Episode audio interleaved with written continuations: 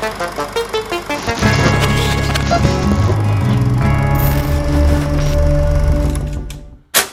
Klikli ste si najlepšie. Vítajte pri počúvaní najnovšej epizódy podcastu denníka Sme Vertigo, ktorá bude po nedávnom predstavení žánru komédie opäť špecifická. Moje meno je Petr Konečný. A ja som Juraj Malíček a v aktuálnom Vertigu sa budeme venovať pozoruhodnému filmovému žánru a tým je sci-fi alebo science fiction. Už budúci týždeň vstúpe do slovenských kín ambiciózny a slušne zvládnutý československý sci projekt Bod obnovy a preto sme si povedali, že sa na kvalitné filmové sci-fi pozrieme podrobnejšie. Sci-fi snímky sa samozrejme nenakrúcajú len v Spojených štátoch. Možno vám tak v dnešnom Vertigu predstavíme pre vás nie až tak známe diela tohto žánru aj z pohľadu tvorcov z Československa, Kanady, Británie, Poľska, Francúzska či Nemecka. Typy na kvalitné sci-fi sa oplatia vždy. Začína sa Vertigo. Už ste všetko na streamovacích službách videli? Dokážeme vám, že nemáte pravdu. Vyskúšajte úplne novú streamovaciu službu Sky Showtime. Nové exkluzívne seriály, ale aj najoceňovanejšie filmové trháky. To je ikonická zábava za skvelú cenu. Sky Showtime. Pri príprave tejto epizódy sme sa snažili dať dokopy 12 výnimočných filmov, ktoré pre nás znamenajú veľmi veľa v rámci subžánru science fiction kinematografie. A science fiction to nie sú vždy len kozmické e, lode, mimozemšťania, ale science fiction presahuje tento žáner rôznymi smermi a preto sme sa snažili upozorniť vás možno na pár filmov, o ktorých vôbec netušíte a ktoré je dobre si dopozerať. A začneme určite jedným z najvýnimočnejších filmov československej kinematografie a to nie len nielen 60. rokov, ale vôbec všeobecne, pretože tam Ikarie XB1 jednoznačne patrí. Toto je film, ktorý dokonca mal medzinárodné uvedenie, rozprávalo sa o ňom vo svete. Prečo si aj ty vlastne vybral túto snímku? Poďme si ju podrobne predstaviť a čo vlastne našich poslucháčov čaká, ak si film pozrú. Začneme už výpravou. Ikarie XB1 je akože neuveriteľné, poctivé vesmírne scifičko, kde sú nádherné vesmírne lode, je tam nádherný robot, je to jednoducho akoby výpravné, fantastické sci-fi. Navyše navyše z obdobia, ten, naozaj ten rok 1963, to je akože unikátne, že sa niečo podarilo takéto nakrútiť v československom prostredí. Ja som si ten film do veľkej miery vybral, pretože je to taký akoby môj symptomatický prvý kontakt. Neviem si, keď som ten film videl prvýkrát, ale viem, že ma úplne akoby uhranul. Zároveň platí, že Indřich Polák v tom akoby režisérskom spracovaní uchopil poviedku, respektíve ani nepoviedku, ale predlohu Stanislava Lema takým veľmi špecifickým spôsobom, čo znamená, že na jednej strane akoby ten film zodpoveda dobovej ideológii, alebo je v podstate socialistický, avšak sme tak ďaleko v tom socializme a je tak dobrý, že v podstate e, sa dostávame až na úroveň kamsi ku Star Treku. E, jednoducho tá utopia budúcnosti už v tomto svete funguje vynikajúco. Je to typické vesmírne dobrodružstvo v tom zmysle, že letíme kamsi do vesmíru, tam sa čosi stane a potrebujeme to vyriešiť. A samozrejme, ako všetky kvalitné sci-fi, aj toto je predovšetkým o ľuďoch. Odohráva sa to niekedy v roku 2163, kedy to putovanie tej kozmickej lode Ikari XB1 sledujeme k Alfa Centauri a zároveň e, máme šancu preskúmavať e, pomocou práve posádky alebo ich snahy preskúmavať mimozemské formy života. Tam je veľmi dôležitá taká tá ľudskosť tej posádky, toho, kto ju predstavuje, aké sú to charaktery, sú to rôzni vedci z rôznych odborov, ktorí sú vystavení ďaleko za slnečnou sústavou neznámym hrozbám, ktoré tam na nich striehnú. A toto je pozoruhodné, že v Československu slovenskej kinematografii vznikol film, ktorý nebol ukotvený len v tom domácom prostredí. Je to niečo podobné, ako robil prakticky Tarkovský v Rusku, že je to taká snaha urobiť nadizajnované, špičkové, zvukovo premyslené, kostýmovo, dokonalé prostredím, naozaj prepracované science fiction,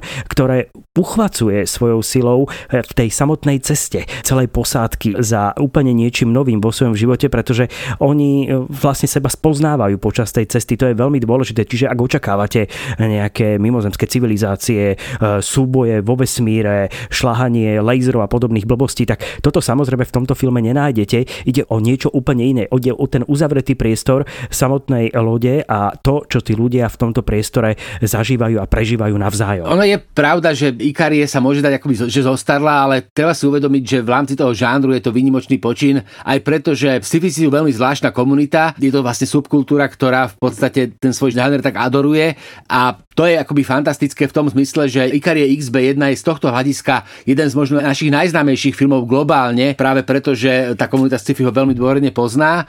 Čo je samozrejme skvelé, tak je aj to, že hudbu k tomu filmu robil geniálny český hudobný skladateľ Zdenek Líška, ktorý tam vytvoril akože skvelé sci-fi motívy, také akoby naozaj futuristické zvuky. Ja vždycky mám tendenciu, keď pozerám nejakú inú sci-fáreň, tak eh, akože odhadujem, kde sa od toho líšku kto inšpiroval, kto ho vykradol troška sem tam, lebo jednoducho tu naozaj platí, že ako ten film mainstreamov nemusíš poznať, ale v rámci toho žánru je teda naozaj silný, takže ja predpokladám, že Ikariu proste videlo veľa ľudí akoby globálne a jednoducho ten film poznajú. Čo trvá zase ďalšia vec, akoby to je povedať, tak e, je to presne ten model, o ktorom budeme dneska veľa hovoriť, že v podstate o tom poctivom science fiction platí, že to je vždycky portrét prítomnosti, ale, alebo je to portrét sveta, akože všetky tie metafory, ktoré sú tam akoby, e, alebo všetky tie efekty a tie výpravy k iným hviezdam a tie fantastické motívy, tak oni sú to ako väčšinou metafory ľudských problémov a to vidíš krásne na tomto filme. Samozrejme, nespomenuli sme geniálne herecké obsadenie, ale to už k tomu patrí. Radovan Lukavský, ktorý je akože neuveriteľný, Dana Medřická, Zdenek Štepán, Štepanek, Miloslav Macháček. Je to jednoducho taký ten, akože nechcem používať tvoj tvoje slovné spojenie, ale krem de la krem eh, československej kinematografie hereckej. Nechceš, ale použil si. Tak áno, no čo dá robiť, no. áno, a to zameranie na to psychológiu medzi tými postavami v tých extrémnych podmienkach, tak to je jedna z tých dôležitých, okrem iných metaforických tém, Ikarie XB1, naozaj presahujúci film, samotný žáner, minimočný filmový zážitok. Dokonca na festivale v Cannes eh, bola pred, myslím, 7 rokmi uvedená reštaurovaná verzia tohto filmu v sekcii Cannes Classic, kde sa objavujú tie najväčšie filmy z celého celého sveta a Ikarie XB1 bola uvedená v Cannes práve v tejto sekcii. Tento famózny film z roku 1963, ale keby ma niekto asi o 3 ráno zobudil, vlastne nie asi o 4, lebo o 3 ešte, ešte nespím, keby ma niekto o 4 zobudil s tým, že aby som rýchlo povedal jednu scénu z tohto filmu, tak by to bola pre mňa asi tá tanečná sekvencia, ktorá vo mne intenzívne zostala s tou veľmi zvláštnou hudbou a pohybmi, ktoré evokujú zároveň minulosť, ale zároveň aj nesmierne vzdialenú budúcnosť toho prepojenia sa ľudí navzájom v tom priestore, ktorý nie je úplne hostinný k tomu, čo akurát tí ľudia predvádzajú a zažívajú. Neviem, ktorá scéna je to pre teba to, z tohto filmu. Vieš čo, ja tam mám viac tých akože, sekvencií, ja mám rád samozrejme, akože ten robot je charizmatický, ten robot je akože neuveriteľný, keď sa tam objaví, tak eh,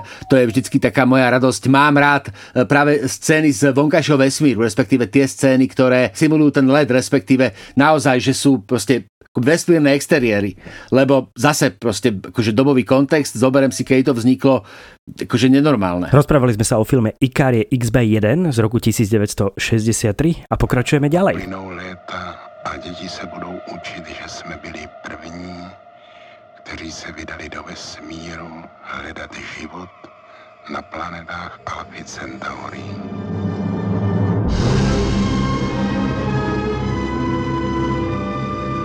Pokračujeme filmom, ktorý v podstate patrí k Zlatému fondu nielen science fiction, ale kinematografii ako takej.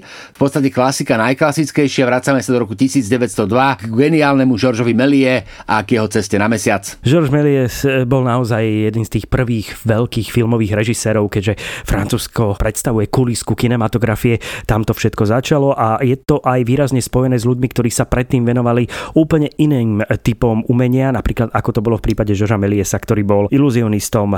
Bol to človek, ktorý sa venoval kúzleniu, ilúziám a preto ho tak fascinoval vynález bratov Lumierovcov, ktorý potreboval mať a chcel nakrúcať svoje vlastné filmy.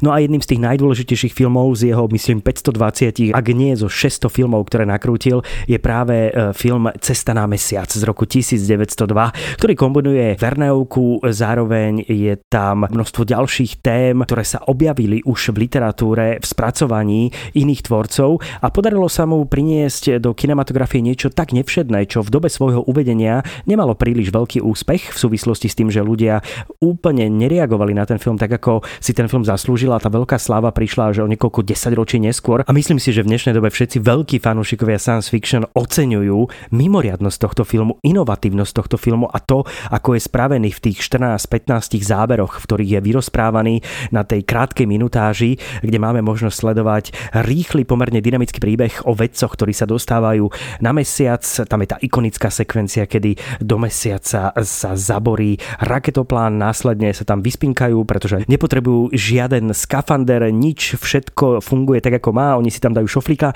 potom prídu mimozemšťania, ktorí ich tam začnú intenzívne otravovať a následne je tam také stretnutie s mimozemskou kolóniou a viac sa vám neprezradím, pretože treba si tento krátkometrážny film rozhodne užiť a pozrieť. Neviem, kedy si ho videl naposledy, ja som si ho práve kvôli tejto epizóde teraz pozrel znova a je to pre mňa unchvatný zážitok, pretože dá sa vidieť na jednej bežnej online službe veľmi v intenzívnych formách, či už kolorovaných s rôznym typom hudby a podobne. Ja mám najradšej tú verziu v podstate, kde robila hudbu Air kapela, Áno.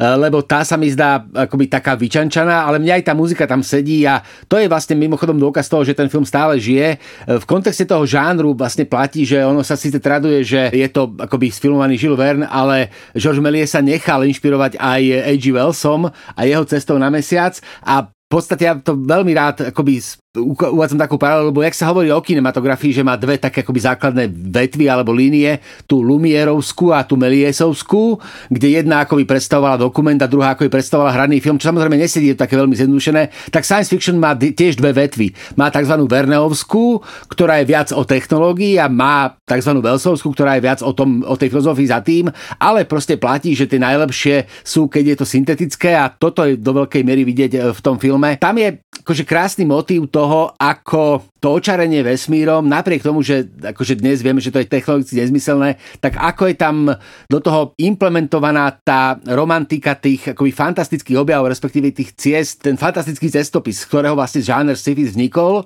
tak e, on je vlastne aj do tohto filmu pretavený, takže e, je to taká, akože taká lásočka, no tak čo si budeme hovoriť. Je to nádherne urobené, máme tu teda veľké celky, sledujeme flóru, faunu priestoru, vidíme množstvo kulí z nádherných kostýmov a samozrejme je to ešte poplatné tej divadelnej estetike, ktorú George Méliès využíval vo svojich filmoch pomerne intenzívne, ale už je tam množstvo nápadov, ktoré to presahujú nielen stop triky, ktoré sa tam využívajú, ale už e, s tými dvojexpozíciami, experimentovanie s animáciami, s rôznymi typmi trikov, to už bolo famózne. Keď si uvedomíme, z ktorého roku je ten film a kedy vznikal, je to dielo, ktoré presahuje tohto obdobie jednoznačne. Cesta na mesiac je kánon, dá sa povedať, tohto e, vôbec žánru science fiction. Neviem, nechcem to preháňať, ale pre mňa osobne áno, pretože v tej dobe on vôbec nemohol tušiť, e, čo sa s týmto žánrom udeje. Samozrejme, a to bude tam, potom neskôr. Tam ja v tomto kontexte uvediem, nechcem to spomínať, ale tam je krásne vidieť, lebo o 10 rokov alebo 15 rokov neskôr vzniká Elita kráľovna Marsu,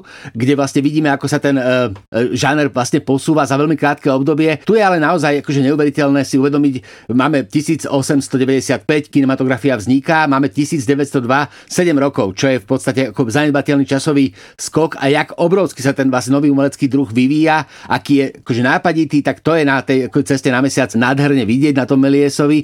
A posledná vec, ktorú akože ja k tomu potrebujem dodať, tak je naozaj tá, že samozrejme my to máme spojené s tým akoby čierno obrazom, lebo tak sme to videli prvýkrát, ale keď si uvedomí, že to bolo vlastne ručne kolorované, že ten film vlastne bol farebný, hoci teda inou technológiou ako dneska, tá žiadny technicolor, ale poctivé farbičky, tak je to akože nádherná akože rukodielná, remeselná záležitosť. To, koľko obrazov museli vymalovať, aby nakoniec vznikol tento famózny výsledok, ktorý máte možnosť vidieť. E, snímka bola aj jedna z tých prvých, oku, dá sa povedať, ukradnutých v rámci biznisu, e, pretože e, George Méliès samozrejme uvažoval nad tým, ako zarobiť peniaze v Spojených štátoch amerických, ale filmoví technici Tomasa Alva Edisona už vyrobili kópie tohto filmu, ktoré sa v priebehu niekoľkých týždňov premietali po celých Spojených štátoch amerických a Méliès prakticky z týchto kín nezarobil vôbec nič a potom neskôr aj vďaka tomuto neúspechu e, skrachoval a e, Thomas Alva Edison e, celkom intenzívne na tomto filme zarobil ako na snímke. Neboli úplne OK autorské práva v súvislosti so zmenami. Poďme ale mi ďalej. Pokračujeme v našom prehľade, ostávame pri klasike, ale ideme do roku 1978, keď v takej rozsiahlej polsko-sovietskej koprodukcii vzniká film Mareka Piestraka, teda režisera Mareka Piestraka, ktorý sa u nás v kinodistribúcii volal Skúška pilota Pirksa, teda v polskom originále to bol test pilota Pirksa. Opäť už druhýkrát v dnešnom vertigu spomenieme Stanislava Lema, lebo aj Skúška pilota Pirksa je inšpirovaná poviedkou tohto geniálneho polského sci spisovateľa. Skúška pilota Pirksa je v podstate modelové science fiction o umelej inteligencii inteligencii, respektíve o robotike. A to je zaujímavé, pretože toto je všetko súčasťou aj dnešných dní. Máme tu e, pilota, ktorý je vyhodnotený ako jeden z tých najlepších vôbec na jeden zaujímavý pilotný test, kde sa má stať súčasťou posádky, ktorá nie je úplne štandardná tá posádka, povieme si pravdu. Na prvý informačný tok on dostane tie základné informácie o tom, že súčasťou posádky je niekoľko robotických systémov.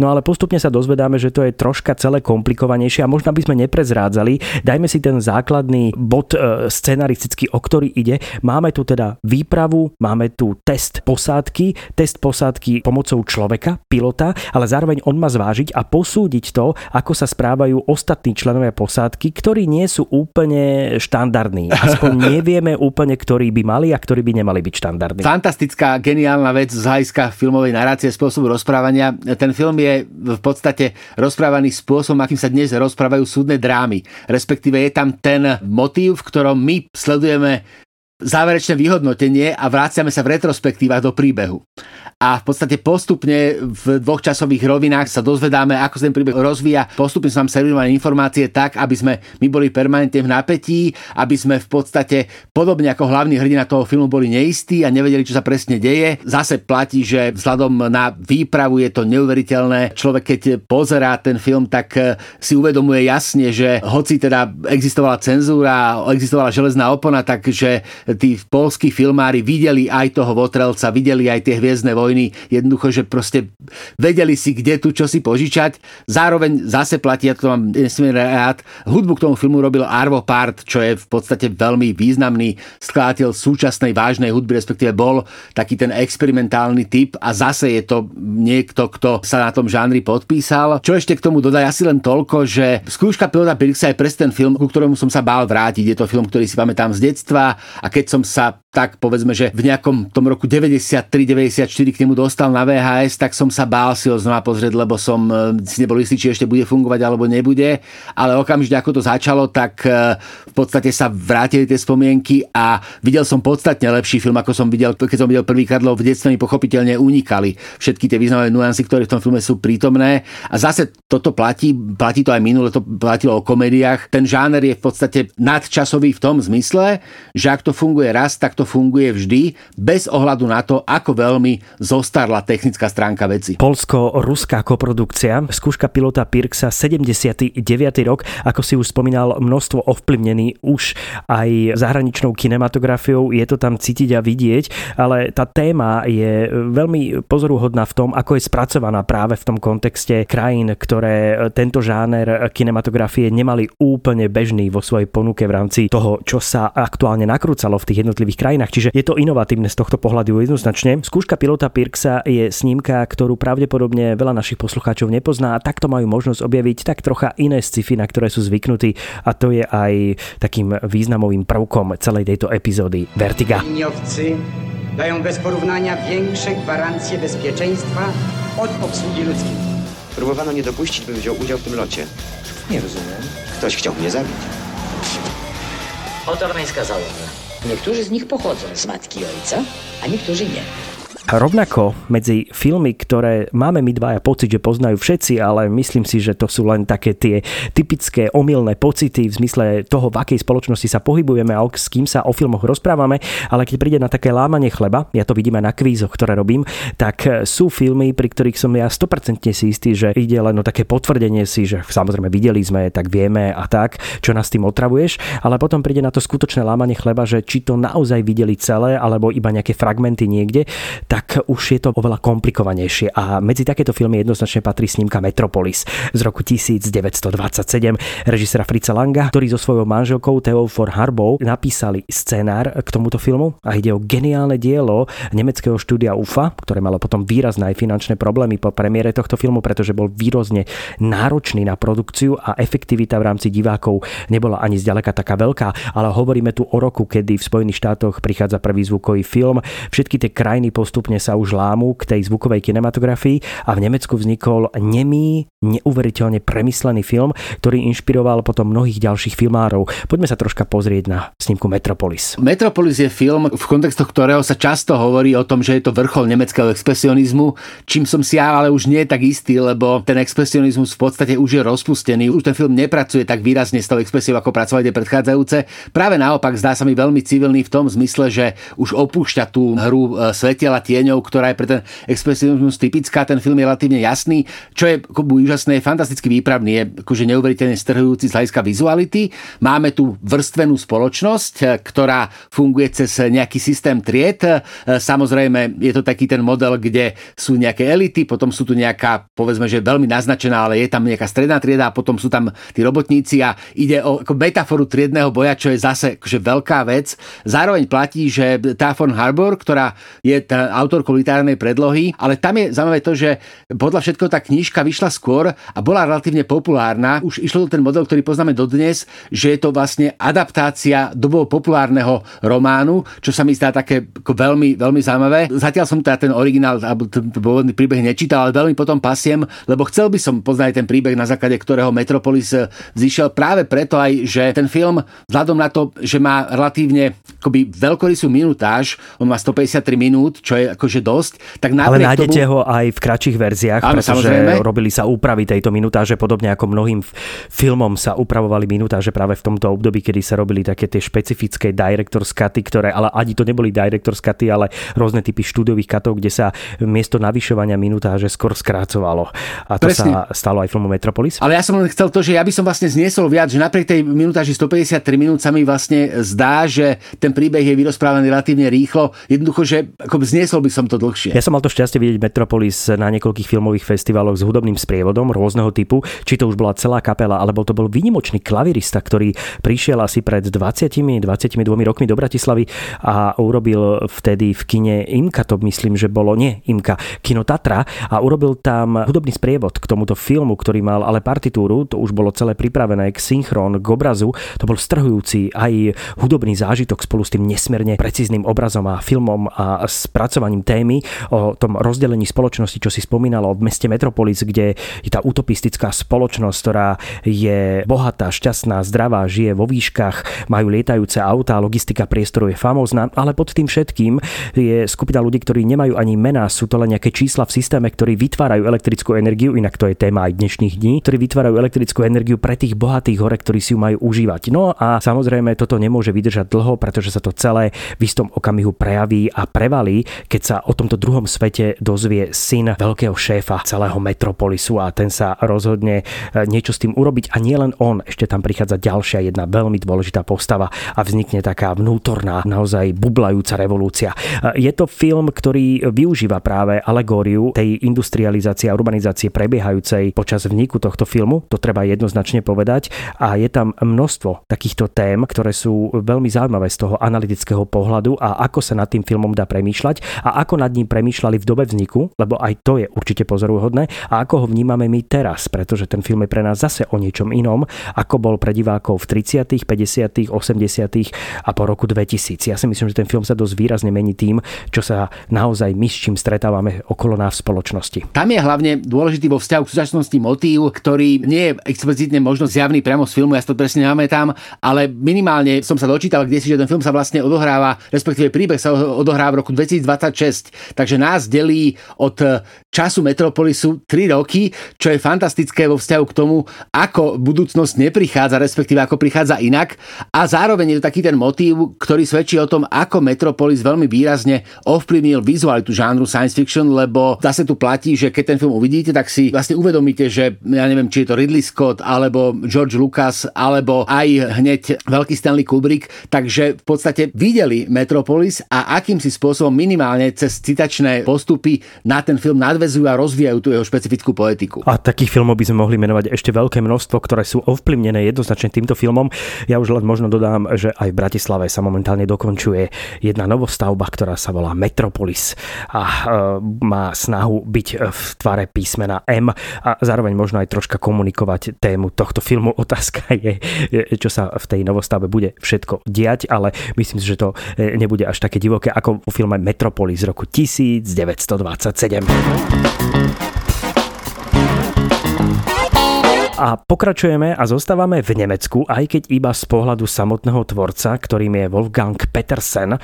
A práve on stojí za filmom, ktorý je z roku 1985. Ten film vznikol v britsko-nemecko-americkej koprodukcii. Volá sa v českom preklade Môj nepřítel alebo Môj nepriateľ Enemy Mine. A je to príbeh, ktorý je mimoriadne bečkový v istých rovinách, až sa stane počas toho filmu niečo, čo ten film posúva niekam úplne inám. A to my samozrejme neprezradíme, pretože to by bolo veľké prezrádzanie, ale minimálne otvoríme prvých niekoľko minút tohto filmu, čo sa vlastne v Enemy Mine udeje, kde sa nachádzame, čo sa vlastne stane a ktoré dve postavy sú vlastne tie kľúčové, o ktorých je samotný film.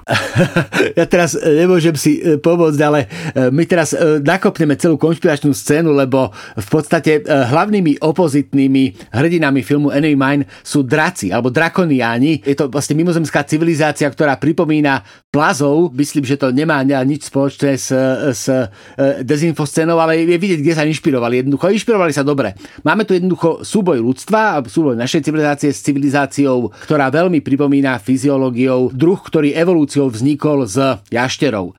A máme tu samozrejme takú tú veľkú vojnu, medzigalaktickú alebo medziplanetárnu, avšak my sa dostávame na planétu, kde stroskotajú, respektíve kde sa objavia zástupcovia bojúcich strán. Je tam teda pozemšťan a je tam drakonian alebo drak. No a medzi nimi začne vznikať, povieme, že vzťah, No jednoducho, je to ten krásny príbeh, ktorý hovorí o tom, že keď proti sebe vedú vojnu národy, alebo druhý, neznamená to, že proti sebe vedú vojnu individuality. A toto je veľká vec, ktorá je v tom filme tematizovaná. Zase je tam vidieť, že tam je ako naozaj veľká participácia Hollywood, ten film vyzerá akoby úžasne, aj teda je e, hlavnú úlohu hrá Dennis Quaid, je teda hviezdne obsadený relatívne. Čo sa ale ďalej deje, tak to nebudeme, naozaj to nemôžeme povedať, lebo v podstate v momente, keby sme len čo len naznačili, tak uh, sa stratí ten moment prekvapenia, hoci ja by som toto strašne vyspoileroval, lebo to je tak dobre napísané a takto strašne akože zreje. Samozrejme ten film zreje, ale my sa tomu budeme snažiť teraz vyhnúť, aby sme to skutočne neprezradili eh, divákom, pretože stojí to za to vidieť, ponoriť sa do tohto príbehu, ktorý na prvý pohľad nevyzerá, že to bude stať za to a potom sa pomerne veľa vecí v ňom začne vyvíjať dosť prekvapivým spôsobom v rámci vzťahov, udalostí a vývoja eh, toho celého príbehu. Enemy Mine je ten film 80 rokov, ktorý by na prvý pohľad mal vyzerať, že skončí niekde na tých typických poličkách požičovní ktoré boli v tých 90. rokov na začiatku v takých tých pivniciach a za výmenný lístok sme dostali krásny film, ktorý ešte niekto zabudol aj pretočiť predtým. A toto bolo to obdobie týchto filmov, kde by sme takto mohli byť celú e, dobu a celé hodiny sa rozprávať o tom, aké filmy sme v rámci žánru science fiction mali možnosť vidieť z týchto balíkov bečkovej kinematografie, ale toto je film, ktorý síce môže mať obal na tej VHS, ktorý neevokuje nič pozoruhodného, ale práve tým ako klame svojim telom, vie výrazne neskôr prekvapiť svojou témou a svojim presahom, ktorý má. Ja teraz nechcem ako mystifikovať, ale ja som presvedčený o tom, že ja som eh, Enemy Mine videl v kine, eh, lebo keďže vlastne eh, bol aj u nás veľký hit Petersenov predchádzajúci film a teda nekonečný príbeh, tak ja mám pocit, že aj na konci 90 respektíve druhej polovici 90 80 sa dostala aj Enemy Mine aj do našich kín, takže myslím, že som ho videl aj v kine. V každom prípade platí, že som ho videl veľakrát potom na VHS, dokonca ho mám dnes na DVD a Wolfgang Petersen je v podstate režisér, ktorý vždy používal žáner na e, nejaké vyjadrenie niečoho, teda jemu ten žáner nebol cieľom alebo bol mu prostriedkom. A toto je vo vzťahu k sci-fi modelové, že jednoducho využijem tento toto fantastické ozvláštnenie na vypovedanie nejakého príbehu, ktorý nemusí byť nevyhnutne science fiction, ale hovorí o našej nejakej ľudskej podstate a jednoducho Petersen nenakrúca sci-fi preto, aby nakrútil sci-fi, ale aby niečo povedal o nás, o ľuďoch. Desolate planet. He is a soldier. Alone with his enemy.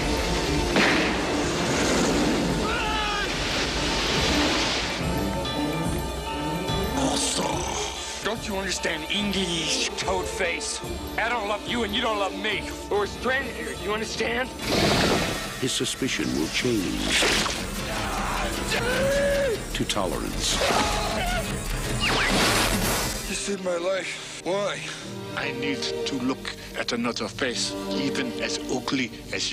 No a podobný prístup má samozrejme aj Stanley Kubrick mal v roku 1968, kedy vznikol kult, ktorý by v tomto zozname asi nemohol chýbať, aj keď sa snažíme vyhýbať tým mega, mega známym filmom, pretože to by bolo také jednoduché vertigo, kde by sme si len potvrdili a potlapkali sa, že áno, toto ste všetko všetci videli a nič by sme vám nepriniesli. Ale opäť e, možno v tom našom svete platí to, že 2001 vesmírnu Odiseu videli všetci a realita môže byť úplne iná.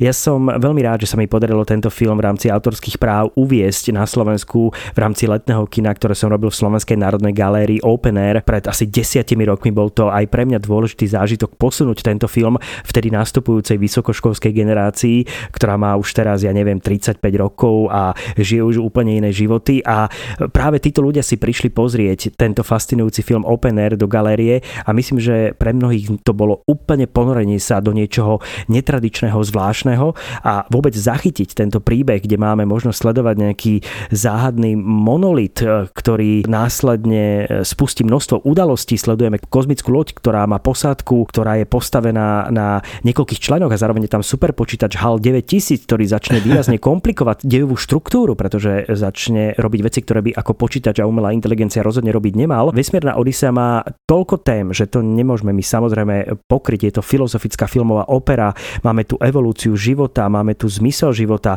máme tu množstvo logických vecí, ktoré súvisia aj s vesmírom ako takým, pretože vo vesmíre sa nešíri zvuk, je tam vákum, preto Stanley Kubrick využíva veľa scén, ktoré sú postavené práve na tichu, alebo tam hráč Straussov Valčík na krásnom modrom Dunaji. Toto, ako to bolo celé premyslené, ako vyzerajú triky v zmysle malých modelov, to, čo si ľudia v tej dobe mohli v 68. roku pozrieť v kinách, to muselo byť pre nich neskutočné skutočný zážitok. Inak myslím, že rok 68 bol práve ten, kedy sa ľudia mohli rozhodnúť, keď prišli do multiplexu niekde v Spojených štátoch amerických, že na ktorý film pôjdu, že nie, v tuto váčkovej kinosále sa hrá nejaká planéta opíc, ja neviem čo to je, ale asi to bude dobré. Tuto v Bčku hrajú, že vtedy na západe nejaký western, bohle čo to je zač. A tuto v Cčku sa hrá nejaký film od Kubricka Vesmírna Odisea. To vtedy samozrejme netušili, že sa hrajú filmy, ktoré sa budú hrať aj o 100-150 rokov, na rozdiel od väčšiny dnešných iných filmov, ktoré sa nehrajú o dva týždne. To ešte nevieme, ale je to vysoko pravdepodobné. Vysmierná Odisea pre mňa znamená vrchol e, žánru science fiction v súvislosti s prepracovaním, e, množstvom e, filozofických tém, to, ako si interpretujeme tento film, každý úplne inak. Tuto naozaj platí, že každý má Vesmírnu Odiseu pod opozeraní úplne inú, každý tento film vníma úplne inak. Je tam množstvo aj psychedelických, veľmi zvláštnych scén, takého toho ulietania Kubricka koncom 60. rokov, ale zároveň je tam jasný príbeh, ktorý sa dá istým spôsobom veľmi interpretačne zvládnuť nejakým kľúčom, ktorý si vytvoríte alebo si ho načítate a nie je to niečo úplne odtrhnuté v zmysle experimentu so žánrom science fiction, skôr je to vytiahnutie toho najpozoruhodnejšieho z tohto žánru a uchopenie toho celého vo vizuálne nesmierne podmanivej, sugestívnej forme, tak ako to dokázal snáď iba Stanley Kubrick vo svojich filmoch. Ja sa teraz trocha znemožním, ale nevadí. Ja som dlho a v podstate dodnes dnes mám tak akože vo vzťahu k vesmírnej Odisei taký akože rozpačitý vzťah v tom zmysle, že ten film sa, ten film je natoľko nejednoznačný z hľadiska ako rozprávania, že každý jeho význam do ňoho vnesieš. Teda, že v podstate nemá riešenie, musí si to vymyslieť sám, čo mi nevadí, ale ja som, keď som ako bol v podstate mladší, tak som bol taký radikálny prístup a považoval som vesmírnu Odiseu za najpreceňovanejší sci-fi film všetkých čas, čo však neznamená, že nemá svoje kvality, ale ja by som len akoby pripomenul také tie konkrétne veci, lebo len teraz sme mali relatívne nedávno v kine Barbie Barbie.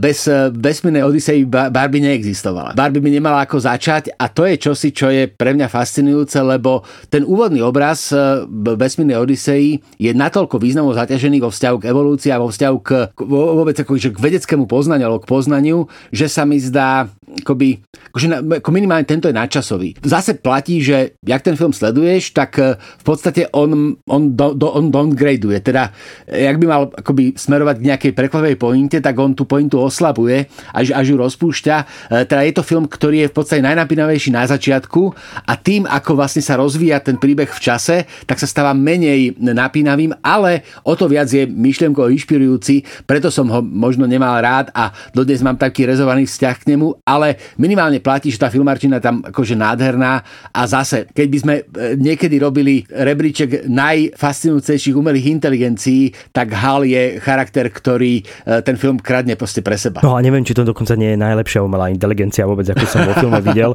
pretože to, čo tam spôsobí našim hlavným hrdinom tohto príbehu, tak to je teda intenzívny zážitok aj pre nich, aj pre nás. A hlavne, aké má dôvody. To je super. A hlavne, aké má dôvody a prečo to celé robí. 2001, Vesmírna Odisea, Stanley Kubrick. Rozhodne nepozerať na kalkulačkách, na mobilných telefónoch od 2 ráno na WC. Toto je film, ktorý si vyžaduje screen, ktorý potrebuje tento film, čiže keď nemáte niečo doma veľké, tak to ani neskúšajte, pretože je to naozaj zážitok postavený aj na tých vizuálnych vnemoch a celého toho rozprávania. Ako si spomínal, Barbie by síce existovala, ale asi by nemala minimálne trailerovú a nemala by aj jednu zo sekvencií postavenú práve na filme Vesmírna Odisea 2001. Ja som e, práve počas Barbie sledoval, koľko ľudí sa e, naozaj pousmialo pri tom, e, ako to Barbie využíva a nebolo ich príliš veľa, to znamená, že Vesmírna Odisea je stále pre mnohých neobjaveným kúskom. Skúste to, áno, čaká vás náročná taká hodinovka z toho celého, ktorá je výrazne filozofická, je výrazne akýmsi stromom života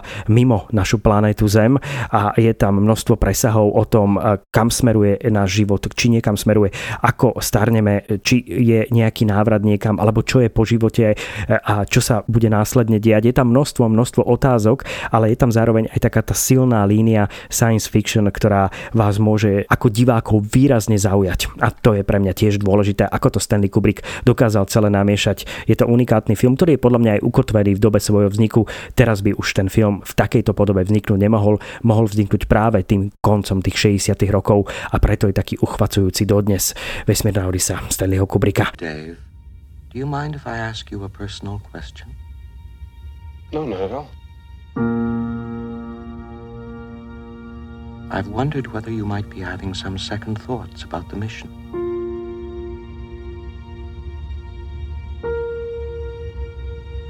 How do you mean? Rumors about something being dug up on the moon. I never gave these stories much credence, but particularly in view of some of the other things that have happened, I find them difficult to put out of my mind.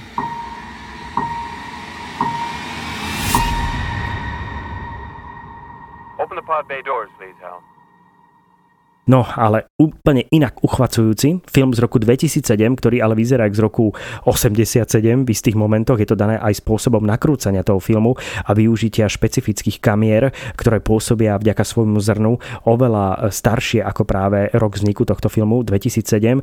Je film, ktorý sa volá The Man from Earth alebo po slovensky Pozemšťan a toto je snímka, ktorá vás, ak ju nepoznáte, výrazne posadí do sedadla a nechá vás úplne sledovať každý moment, každú sekvenciu dialogov, ktoré sú tam, pretože ide prakticky o divadelné prostredie, ide o divadelný film postavený na sile dialogov a na tom, o čom sa postavy rozprávajú. A hlavne jedna. Takto, ja keď prednášam o science fiction, že predstavím ten žáner, tak vždy im ako modelový príklad toho žánru púšťam pozemšťana študentom, práve preto, že v tom filme nie je v podstate jediný efekt, nie je tam jediný trik, nie je tam žiadna vesmírna loď, nie je tam v podstate nič, čo by evokovalo sci-fi, len ten príbeh je science fiction a je totálne science fiction, je postavený na jednoducho špekulácií na nejakom vedeckom predpoklade, ktorý my nevieme dokázať, ale je tam predstavený ako fakt a od neho sa odohráva celý proste príbeh.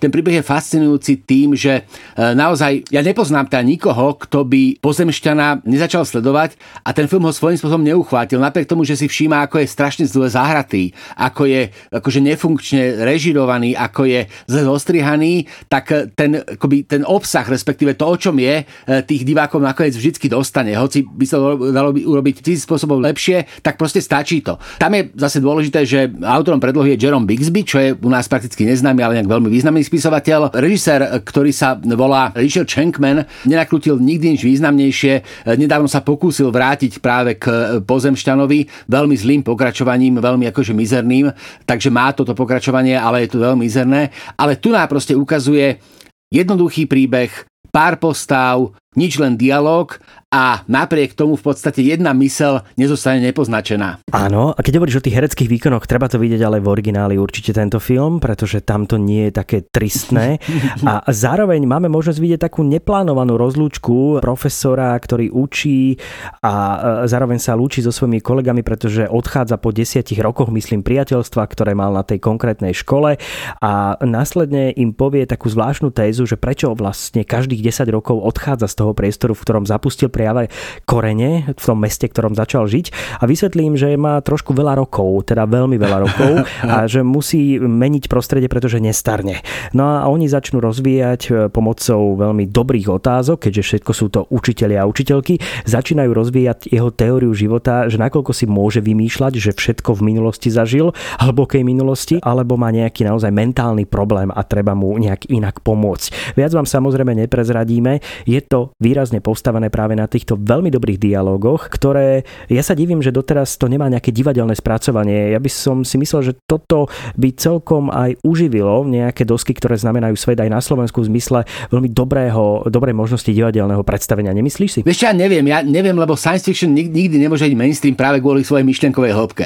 Dobre, ale toto je jasné, že to nie je také typické science fiction, je ale, to dialogovka. no ale, ale práve, práve len, že tam na, tako naozaj treba na každý dialog dávať pozor, treba byť ako extrémne sústredený a treba premýšľať spolu s postavami, lebo to, ako sa ako to vyvíja, že ako, vieš, že máme tu hlavného hrdinu, ktorý sa volá John Oldman, tak to je proste akože úplne na. Ale zase tu máme ako jeho, jeho ako veľmi svojrázny morálny profil, lebo my nevieme, či on je zlý, alebo je dobrý, a je to kladiac, alebo je záporák, alebo to je úplný odľud, proste, jak je tu dlho, takže či tým ľuďom robí zle, alebo proste aké má motivácie vzhľadom na to, čo sa v tom filme deje.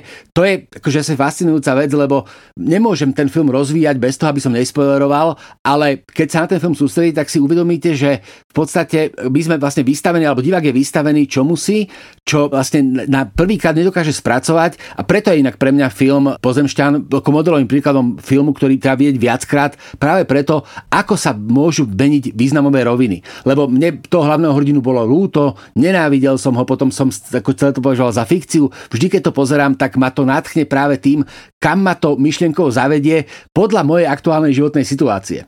A toto je zase fascinujúce pre mňa. A zároveň sú to skripta dejepisu za ostatných 15 tisíc rokov, možno asi približne plus minus. A aj z tejto stránky je to dôležité, lebo tie otázky, ktoré mu jeho kolegovia dávajú, sú len e, takým tým škádlením, dozvedávaním sa ďalších informácií, ako by skúšali svojho študenta a zistujú, či má dostatok informácií na to vedieť im odpovedať. Ale keď oni sú všetci veľmi múdri, a on je teda veľmi, veľmi múdry, tak dokáže veľmi dobre na všetko odpovedať. Plus je tam náboženský motív, ktorý je neuveriteľný. Áno, ale ten si, ko, ko ten, motívy, ten... ktoré sú, akože, ako vzniká kalendár, ako proste vie, ako, ako meráme čas predtým, ako čas existuje, ako nejaká kvalita, ktorú vieme postihnúť.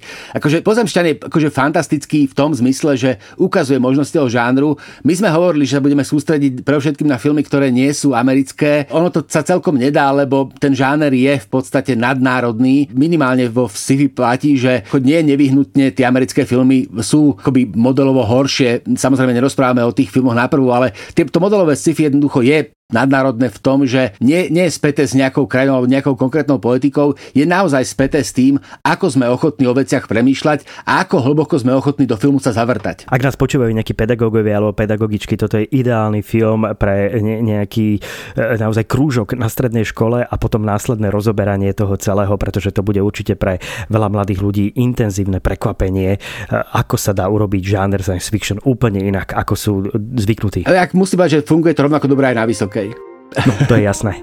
What if a man from the upper Paleolithic survived until the present day? You know it could happen.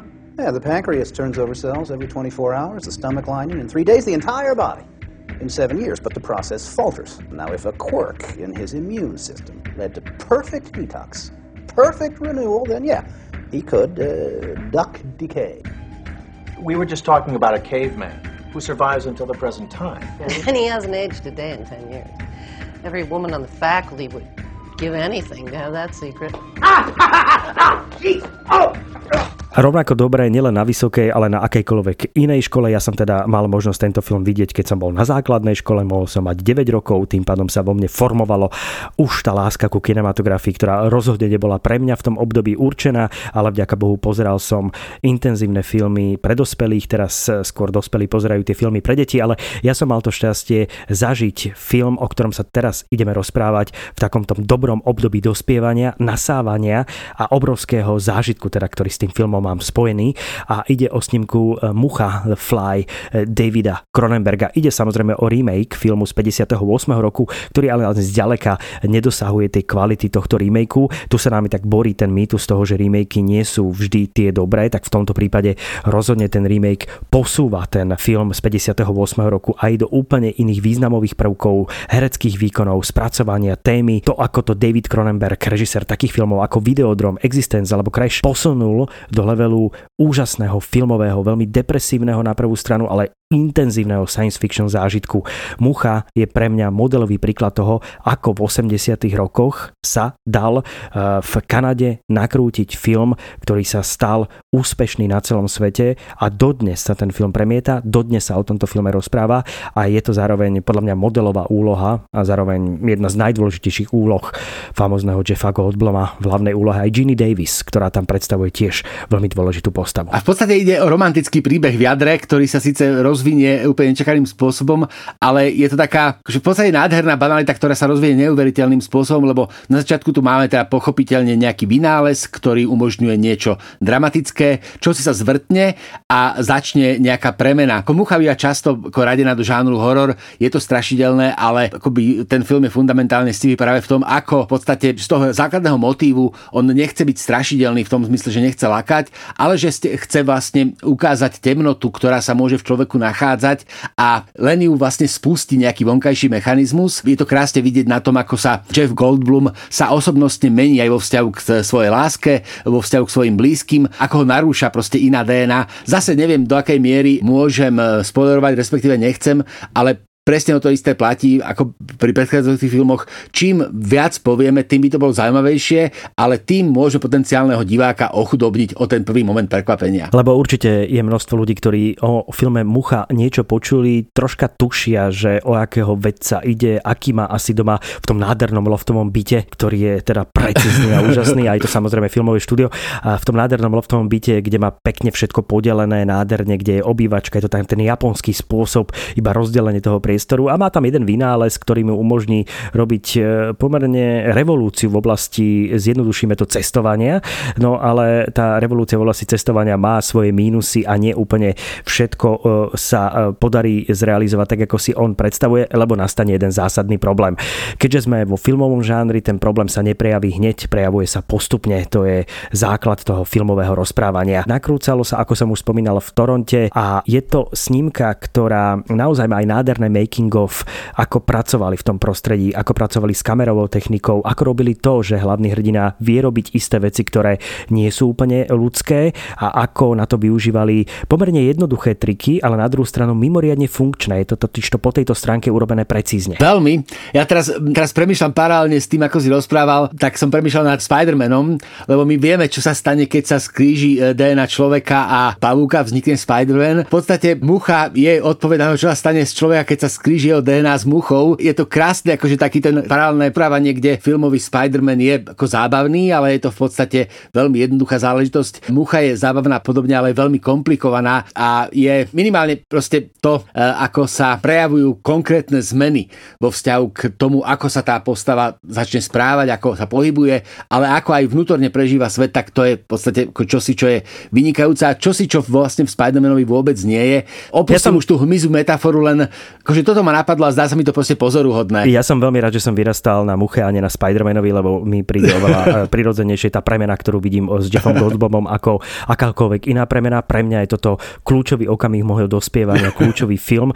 A teraz mi som aj nedávno, som mi tak prišlo na um, že eh, keby som mal možnosť vrátiť čas a byť pri niektorom z týchto filmov, ktoré mám z detstva veľmi ráda napozerané, že byť pri nakrúcaní toho filmu a zažiť tú prácu Davida Cronenberga alebo akéhokoľvek režiséra, tak práve Mucha by bol jeden z tých určite top filmov, ktoré by som chcel zažiť, ako to nakrúcali, ako prebiehalo to Jasné. nakrúcanie, lebo mám napozerané množstvo making of, videl som, ako boli robené tie priestory, ako bola robená aj samotná práca s Jeffom Goldblumom v istých momentoch, ale byť pritom, zažiť to nakrúcanie, to muselo byť nesmierny zážitok pre všetkých, ktorí tam boli a vidieť Davida Cronenberga pri práci na tomto fenomenálnom filme. Tam je zase zaujímavé to, že v podstate David Cronenberg dnes je považovaný za klasika svetovej kinematografie, za toho tvorcu akoby ako e, ten Lynch, ktorý nie je pre masy, respektíve taký ten artovejší David Lynch, e, ale tu na ešte má povesť on takého toho brakového tvorcu, ktorý nakrúca filmy ako Scanners alebo povedzme Videodrom, čo sú v podstate veľmi priamočiare a do veľkej miery exploatačné filmy a e, v tej muche vlastne ten exploatačný motív je prítomný, ale vlastne v tom historickom kontexte sa absolútne zmení vnímanie toho filmu, lebo v dobe, keď to vzniklo, tak je to v podstate považované za brak.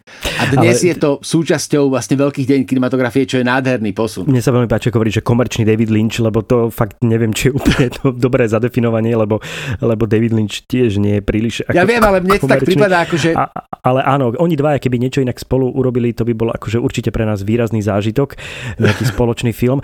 A ja len dodám, že toto je môj tip do dnešného rozpisu science fiction filmov a veľmi som zvažoval, že či tam dám snímku Videodrom, ktorú mám veľmi rád, alebo práve film Mucha.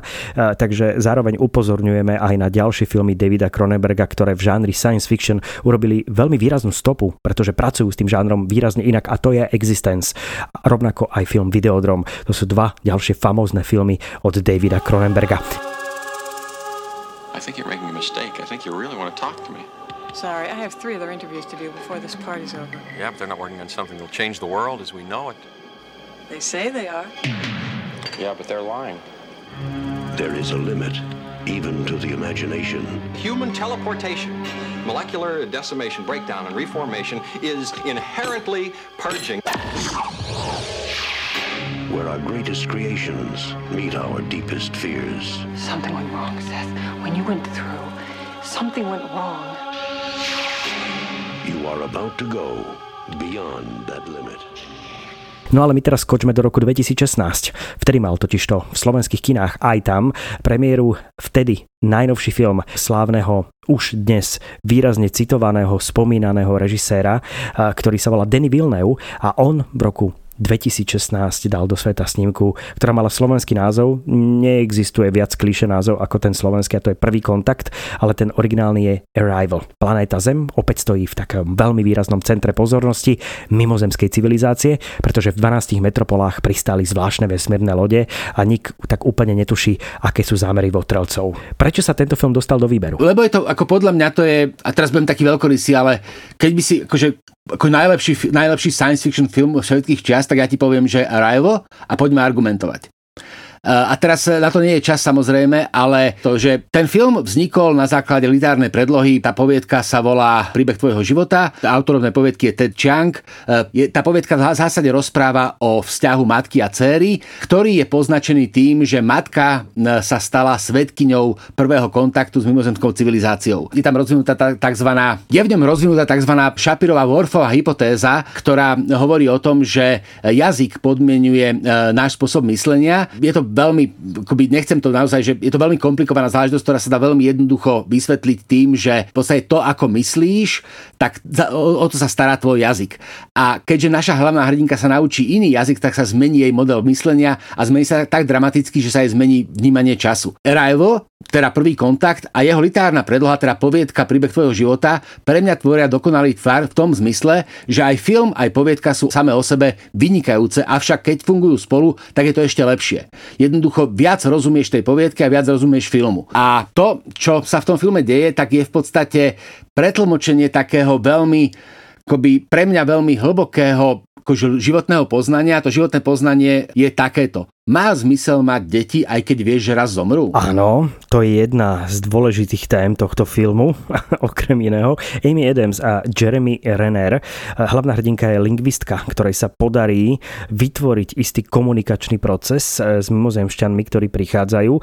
Čiže máme tu film, ktorý využíva sižet fabulu a lingvistiku a vôbec filmový jazyk a syntax a prácu s rozdielným spôsobom vnímania obrazového textu a textu písaného a hranie sa s týmito dvoma formami ktoré e, umenie ponúka a hranie sa na úrovni toho, že hlavná hrdinka využíva jazyk iným spôsobom, ako dovtedy využívala, pretože začína jazyk kresliť a začína pracovať s kresleným jazykom, obrazmi. E, zároveň ale ona v tom príbehu predstavuje naozaj dôležitú postavu v zmysle jej osobného života a to už si ty jemne naznačil, ale nebudeme to asi ďalej rozvíjať kvôli tomu možnému prekvapeniu pre divákov užiť si tento film v tej celej jeho dĺžke a podobe, pretože pretože opäť platí, že interpretačne je mimoriadne bohatý a e, je otázka na každom, ako si bude aj interpretovať samotný príbeh mimozemšťanov a samotný príbeh ľudských postav, pretože toto nie je klasické sci-fi o tom, že tu prichádzajú nejakí mimozemšťania a ideme proti ním bojovať. Práve naopak,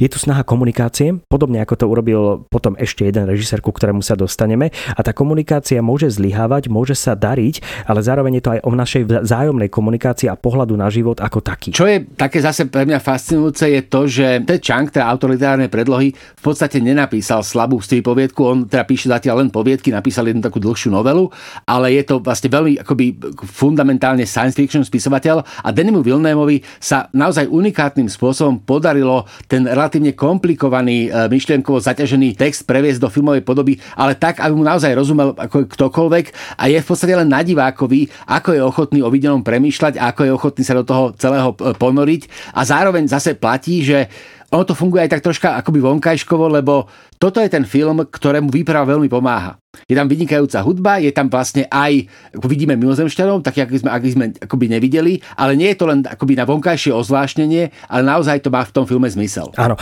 čiže ten rozpočet je e, veľmi dobre využitý v kontexte nie jednoduchého príbehu, ale k tomu slúži, aby ten príbeh sa stal ešte uveriteľnejší samotnou formou toho, e, ako je spracovaný aj vďaka tomu veľmi bohatému rozpočtu, ktorý Danny Villeneuve na tento film získal. E, ja ešte možno len dodám, že tá poviedka samotná má len pár desiatok strán a Danny Villeneuve z toho urobil rozsiahle filmové dielo, ktoré e, ako on už vie v rámci svojej kariéry. Teraz sme veľmi radi, že nemá dva diely v tomto prípade, že teda to neurobil ako Dunu, ale že to uchopil tú poviedku veľmi rozsiahle v, v tej minutáži a nenechá divákovi ani na sekundu vydýchnuť a necháva si užiť každý obraz, každú tému a každý dialog, ktorý tam je. A zároveň ukazuje, ako veľmi dôležité je nedržať sa literárnej predlohy úplne krčovito, ale naozaj ísť po myšlienke, lebo to treba proste akoby pripomenúť že ono sa v podstate odlišuje ten príbeh, ktorý je obsiahnutý v poviedke a ten príbeh, ktorý je obsiahnutý vo filme. Sú tam proste iné prvky, ale sú tam na to, aby zvýraznili tú istú myšlienku.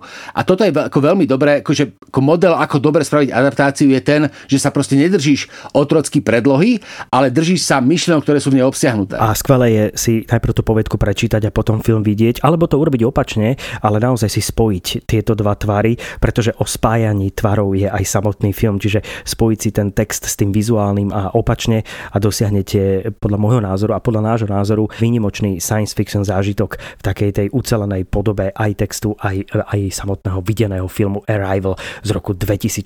Inak na filmoch a na deťoch je vidieť, ako beží čas, čiže je, je to fascinujúce, že je to už 7 rokov späť. Ja mám pocit, že ten film bol v kinách tak pred dvomi rokmi. Ten čas teda presne, neuveriteľne, presne. neuveriteľne beží. Good morning. Today we are talking about romance languages. Any news you want to share? There's still no signs of first contact. The objects measure at least 1,500 feet tall. Dr. Banks, I'm Colonel G.T. Weber. I have something I need you to translate for me.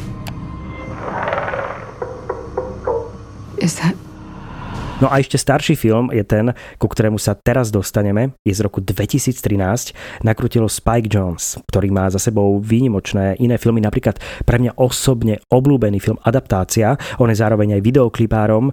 A urobil film pred desiatimi rokmi, ktorý tematizuje umelú inteligenciu, opäť veľmi predikujúc aktuálnu situáciu na svete a to, čo sledujeme a čoho sme svedkami. Uvedomuješ si vlastne ako film Her, ona, o ktorom sa budeme teraz rozprávať, veľmi. je veľmi, veľmi dôležitý v kontexte toho, čo zažívame posledný rok, dva. Veľmi práve my sme, akoby, Her je akoby taká, akože, nechcem povedať, že spoločná láska, ale je to veľmi významný film v tom zmysle, ako akoby anticipuje budúcnosť a ako v podstate sa vyjadruje k témam, ktoré sú aktuálne teraz. E, ten základný akoby setup je v podstate veľmi jednoduchý. E, my tu sledujeme vzťah muža a jeho operačného systému. A to, čo vlastne sa na začiatku javí ako až groteskný motív, sa v tom filme mení na takú akoby úplne esenciálnu existenciálnu drámu, ktorá hovorí do veľkej miery o ľudskej podstate, o intimite, o potrebe, o vzťahu analogového a digitálneho sveta. Je to zase akože neuveriteľne ako myšlienkou zaťažené. Čo je, čo zase ako by úplne milujem na filme Her, je to, že Spike Jones ako veľmi akoby dobrý režisár scenarista, ktorý naozaj rozumie aj vizualite filmu, tak ako pracuje napríklad s kostýmami. Ako nadčasovo buduje atmosféru aj prostredníctvom toho, čo postavy majú oblečené. Tak to je to futuro retro, nie? Je to presne, takom, presne. Tak, tá kombinácia minulosti, kde vyzerá, že Walking Phoenix, ktorý hlavnú úlohu, bol akoby z 57. roku, ale zároveň sedí pred najmodernejším počítačom, pohybuje sa v priestore, ktorý tiež komunikuje minulosť a budúcnosť. A živí sa písaním je... ručných listov. Áno, píše ručné listy, je e, osamelý, e, hrá e, počítačové hry, ktoré sú ale zase mimoriadne moderné v rámci vizuality a 3D priestoru, ktoré, ktorý sa mu ponúka.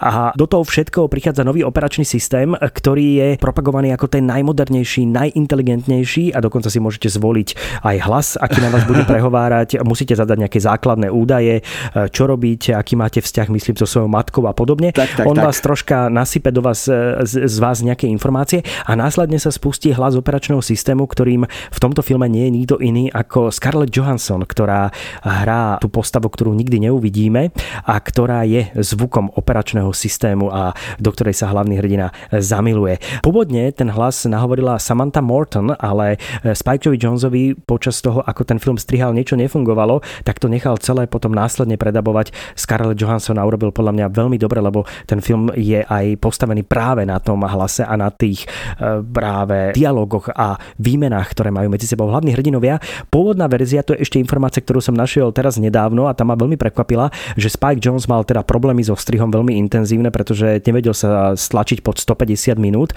a požiadal Stevena Soderberga, inak to je veľmi dobre, lebo Steven Soderberg vie skracovať, že či by to teda mohol nejakým spôsobom skrátiť a vraj podľa toho, čo povedal Spike Jones, Soderberg mu vrátil film do 24 hodín s tým, že urobil 90 minútový cut a že, že to je veľmi dobré, ale to Spike Jones s tým úplne nesúhlasil a nakoniec mu e, urobil z toho 126 minútovú, myslím, verziu finálnu. Čiže Soderberg určite pomohol s tým katom zo 150 minút dole. Ono by to bolo asi veľmi náročné to odsledovať, ale tiež by som si to možno v rámci Director Cut pozrel takú predlženú verziu na 150 minút. Mohol by to byť celkom zaujímavý zážitok práve s, tohto, s týmto filmom. Bolo by to veľmi zaujímavé. Ja som teraz, akoby nie som príliš fanúšikom takých tých akože zmien filmov, ale minimálne ma zaujímalo presne, že v čom, v čom je to iné, v čo, k čomu dochádza posun, lebo vieme, že pár strihov môže zmeniť význenie filmu. Videl by som rád aj tú novú verziu, ale ako na mňa Her funguje úplne tak, ako v tej podobe.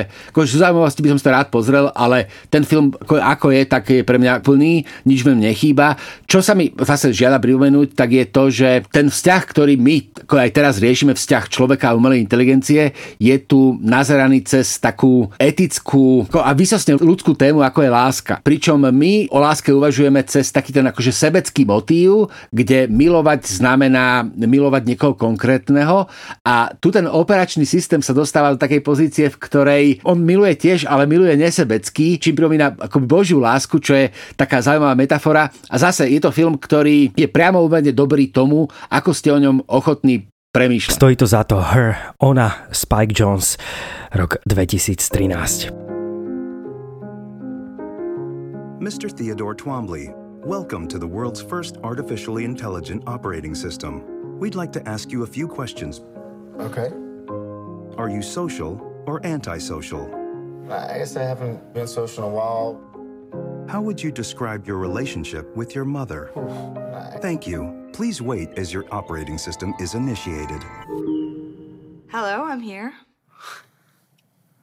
No a poďme k snímke, ktorá má tiež svoje roky a dnes už môžeme považovať za klasiku. Jej špecifikom je to, že je animovaná. E, volá sa Divoká planéta. Vznikla v takej málo pravdepodobnej, ale veľmi, veľmi funkčnej koprodukcii e, Francúzsko-Československo. Opäť ide o adaptáciu predlohy. Tú predlohu však nepoznám, ale viem, že tam za tým je literárna predloha. No a Divoká planéta je film, ktorý akoby na prvý pohľad oslovuje svojou neuveriteľnou scifistickou vizualitou. Ale aj obsahom, ktorý je absolútne hej, ale na, inovatívny. Ale, ale, ale absolútne až tak inovatívny, že snímka bola ocenená aj na festivale v Cannes v roku, myslím, 1973 špeciálnou cenou poroty a to, kde sa nachádzame, na akej sme planéte a akú pozíciu na tej planéte majú ľudia, tak to je to, čo definuje celkový premýšľací, kontemplatívny zážitok na tomto filme. To je fakt, ja som to spomenul, pretože ja keď som ten film videl prvýkrát, videl som ho, keďže to bol animák, tak som videl ako dieťa. Naozaj som bol relatívne malý, eh, mohol som mať 5-6 rokov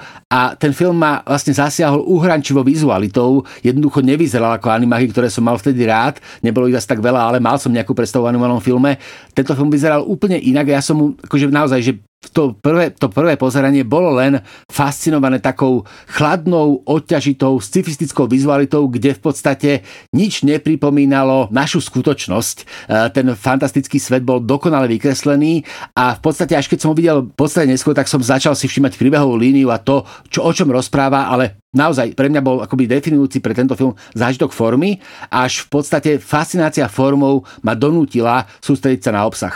Samozrejme, toto vidieť ako dieťa je príliš skoro. Ten film treba vidieť potom asi v istých časových líniách dospievania Presne. a neskoršieho života, pretože je tam množstvo tém, ktoré sú skôr určené dospelým divákom. Máme tu teda um, malého, mladého človeka, ktorý slúži ako hračka iných uh, bytostí, ktoré sa nachádzajú na takej veľmi zvláštnej planéte a je tomuto malému človeku tejto hračke sa podarí uniknúť, nájsť iných ľudí, ktorí e, žijú tak nadivoko a zároveň postupne tematizujeme to, aké by to bolo žiť v svete, kde sme my, ľudia, hračkami iných bytostí a splňame veľmi podobné funkcie, ako splňajú rôzne naše hračky v našich životoch, či sú to domáce zvieratá alebo niečo podobné. A toto je taká tá dôležitá téma tejto divokej planéty, pretože je to film o vizuálne naozaj divokej, zvláštnej, surreálnej, bizarnej planéte, ale zároveň tá planéta má isté pravidlá, ktoré sú bizarné aj z pohľadu e, ľudstva ako takého. Zase neviem, čo dodať, len ako zo pár faktických vecí. Ten film vznikol vlastne na prelome 60. a 70.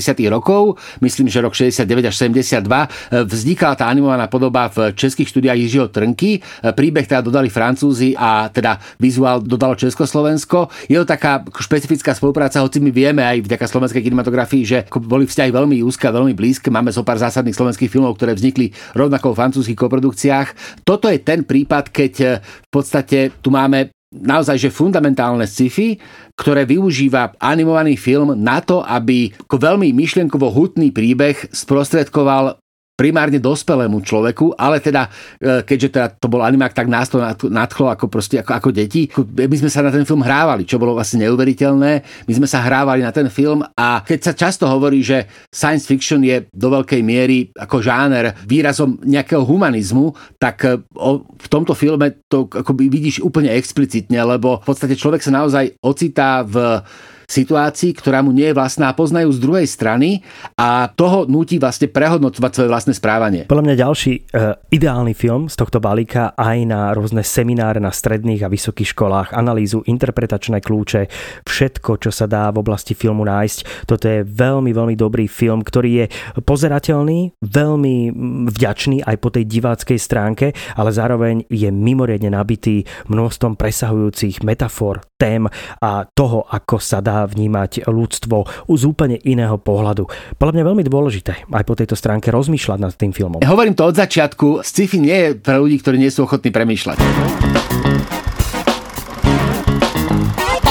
No a keď nechcete premýšľať, tak rozhodne nepozerajte ani posledný film dnešného výberu, pretože pritom by to bola veľká škoda nepremýšľať, ale my veríme, že túto ambíciu rozhodne máte a čím môžeme uzavrieť dnešný prehľad e, podľa mňa ideálnejšie ako blízkym stretnutím tretieho druhu od Stevena Spielberga z roku 1977. Podľa mňa je to modelový príklad amerického ale zároveň nie v zmysle hollywoodského rozprávania, ale áno, vyfinancovaného z amerických financií, respektíve z amerického štúdia, ale film, ktorý sa dostal do Európy spôsobom, ako by sa to podarilo podľa mňa aj v prípade tohto filmu, keby bol natočený v inej krajine. Samozrejme, že tie konotácie sú veľmi dôležité, prečo vznikol v Spojených štátoch amerických a prečo nakrutil Steven Spielberg. Ale máme tu niekoľko postav, ktoré sú konfrontované s tým, že sú súčasťou blízkeho stretnutia, čo je myslím, že ufologický termín, ak sa teda nemýlim. Áno. A je to ten e, najvyšší ufologický termín v zmysle toho, že nie je nič viac ako blízke stretnutie, čiže face to, to uh, nie face, ale uh, je to v tvár niečoho iného, kde sme blízko mimozemskej civilizácie, najbližšie ako sa dá. Tie akoby prvé dva druhy sú stretnutie akoby os- osôb rovnakého pohľavia, potom je stretnutie osob rôzneho pohľavia a to, ten, ten tretí druh, to je tento vlastne stretnutie človeka s iným druhom. Teda z, e, akoby e, náš druh tvorí, e, tvoria muži a ženy. Hoci dnes to je nekorektné, ale náš druh akoby tvorili muži a ženy a to tretí druh je ten niekto iný, teda mimozemšťan. Tu je ako dôležité povedať, že v podstate Amerika do veľkej miery bola poznačená akoby ufológiou, respektíve takým tým incident v Roswelli a taká tá ufomytológia, ktorá tam strašne žije tých 50. a 60. rokoch a tá e, vlastne predstavuje mimozemšťanov ako hrozbu. Predstavuje ich ako niečo cudzie, niečo nepriateľské, niečo, čo je esenciálne zlé, čo potom v podstate akoby vrácia na ihrisko v podobe Votrelca Ridley Scott. Avšak e, Steven Spielberg berie to, že berie vlastne model Star Treku a na platforme filmového rozprávania ukazuje, že mimozemšťania, hoci sú teda iní, nemusia byť nevyhnutne zlí. Ale ani nevyhnutne dobrý, lebo tá ambivalencia je veľmi dôležitá. Opäť nebudeme viac prezrádzať. Samozrejme, tento film mal veľmi výrazný dopad na žáner science fiction. Aj vďaka nemu, podľa mňa, Arrival vyzerá tak, ako vyzerá. Aj v tomto filme sa s mimozemšťanmi komunikuje pomocou zvláštnych tónov, respektíve súboru tónov, ktorý sa stal veľmi, veľmi známy potom na celom svete. Dokonca myslím, že v jednej bondovke sa používa eh, tento istý súbor tónov na otvorenie, myslím, nejakého laboratória, ktoré je veľmi nebezpečné. Čiže je to obľúbený balík tónov, ktorý rozhodne poznáte a ktorý je ten komunikačný a vznikne na základe neho ten komunikačný proces s mimozemšťanmi, ktorých stretávajú ľudia, ktorým sa začínajú meniť výrazne životy. Niektorí prepadnú akýmsi takým zvláštnym e, zážitkom vnútorným, nevedia sa z toho dostať, premýšľajú, niečo stále robia, čakajú na koniec sveta, nevedia sa s tým vyrovnať. A samozrejme Steven Spielberg v množstve rozhovorov, ktoré dal, hovoril, že tento film bol čiastočne inšpirovaný aj jeho vnútorným zážitkom, ktorý mal, keď ho rodičia v jednej noci bez nejakého predchádzajúceho varovania nahnali do auta a odviezli do oblasti, kde sa zhromaždili mnohí ďalší rodičia s deťmi a sledovali veľkolepý meteoroidský roj. A toto bolo pre neho nejak taký moment z detstva, ktorý sa snažil do tohto filmu dostať v istých sekvenciách, ktoré sú tam, ale samozrejme vytvoril ďalší veľký projekt vo svojej kariére. Teda nie je to samozrejme len IT Mimozemšťan, ktorý prišiel v roku 1982, čo by som dal za to, keby dnešné filmy pre deti vyzerali tak ako IT Mimozemšťan. To je ďalšia snímka, ku ktorej sa už nedostaneme a od Stevena Spielberga sme teda vybrali tento film, ale tiež podľa mňa to, ako vyzerá IT Mimozemšťan, je dané tým, že Steven Spielberg si 5 e, rokov predtým strihol práve snímku e, Close Encounters of the Third Kind, čiže blízke stretnutie tretieho druhu. Ja len doplním, podľa mňa IT nie je pre deti, akože ten detský divák je tam akože, ale to je proste spätné zvýznamnenie. Tu ale platí mimochodom, že Steven Spielberg točí v podstate napriek tomu, že točí filmy, ktoré sú komerčne úspešné a ktoré sú blockbuster, tak on v podstate má ten autorský princíp, teda točí filmy, ktoré sú veľmi poznačené jeho životom. Svedčí o to mimochodom aj nádherný jeho taký filmový životopis, ktorý nedávno vyšiel v Čechách.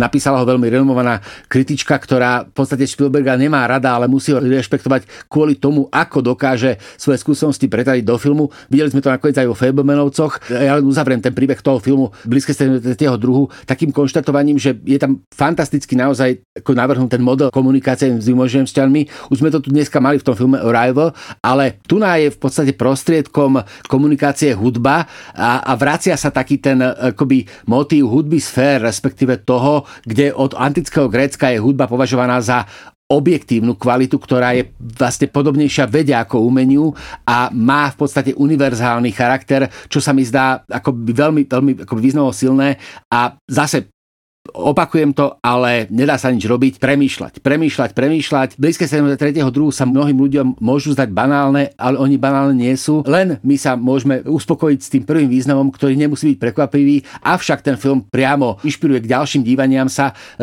Už len to, akým prechodom prechádzajú hlavné postavy, ako sa menia ľudsky, ako sa v podstate otvárajú, ako pôsobia, že sa zhoršujú alebo sa zlepšujú. Keď často kritizujeme dnešnú kinematografiu, tak ju kritizujeme preto, že filmy sú do veľkej miery také, že postavy z nich vystupujú tak, ako do nich vchádzajú. Teda, že sa vlastne neudeje žiadna dramatická zmena, ale my práve na tých Spielbergových filmoch a na tomto vidíme, ako môžu prejsť postavy dramatickou zmenou, ako sa môžu vo filme zmeniť, ako v podstate vypointujú ešte druhý krát ten príbeh.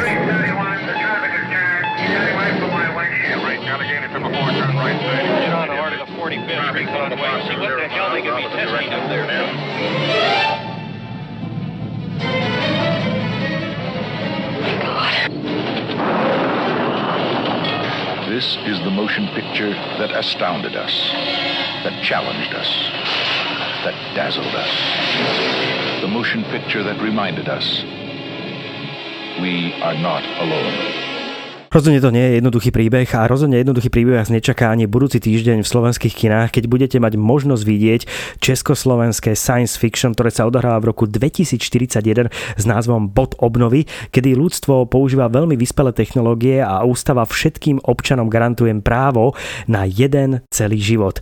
Čiže keď po neprirodzenej smrti, ako je napríklad autonehoda alebo teroristický útok, môže byť človek e, mŕtvy a zomrieť, následne dostane ponuku byť obnovený zo svojej svojej digitálnej zálohy. Stačí si každé dva dní pravidelne vytvárať digitálnu zálohu svojej osobnosti, tzv. bod obnovy. O tomto filme sa v podcaste Vertigo ešte určite budeme rozprávať. To už je na dnes koniec. Aj dnešnú epizódu Vertiga pre vás pripravili Juraj Malíček a Peter Konečný. A samozrejme aj naša supervizorka Janka Maťková a majster strihu Michal Jurí. Ak nám chcete napísať pár pekných slov, budeme sa tešiť na mailovej adrese vertigo.sme.sk A rovnako nás potešíte, ak nás ohodnotíte vo svojej podcastovej aplikácii, aby sa nás našli aj ďalší filmoví fanúšikovia. Do počutia v podcaste a dovidenia v kine. Už ste všetko na streamovacích službách videli? Dokážeme vám, že nemáte pravdu. Vyskúšajte úplne novú streamovaciu službu Sky Time.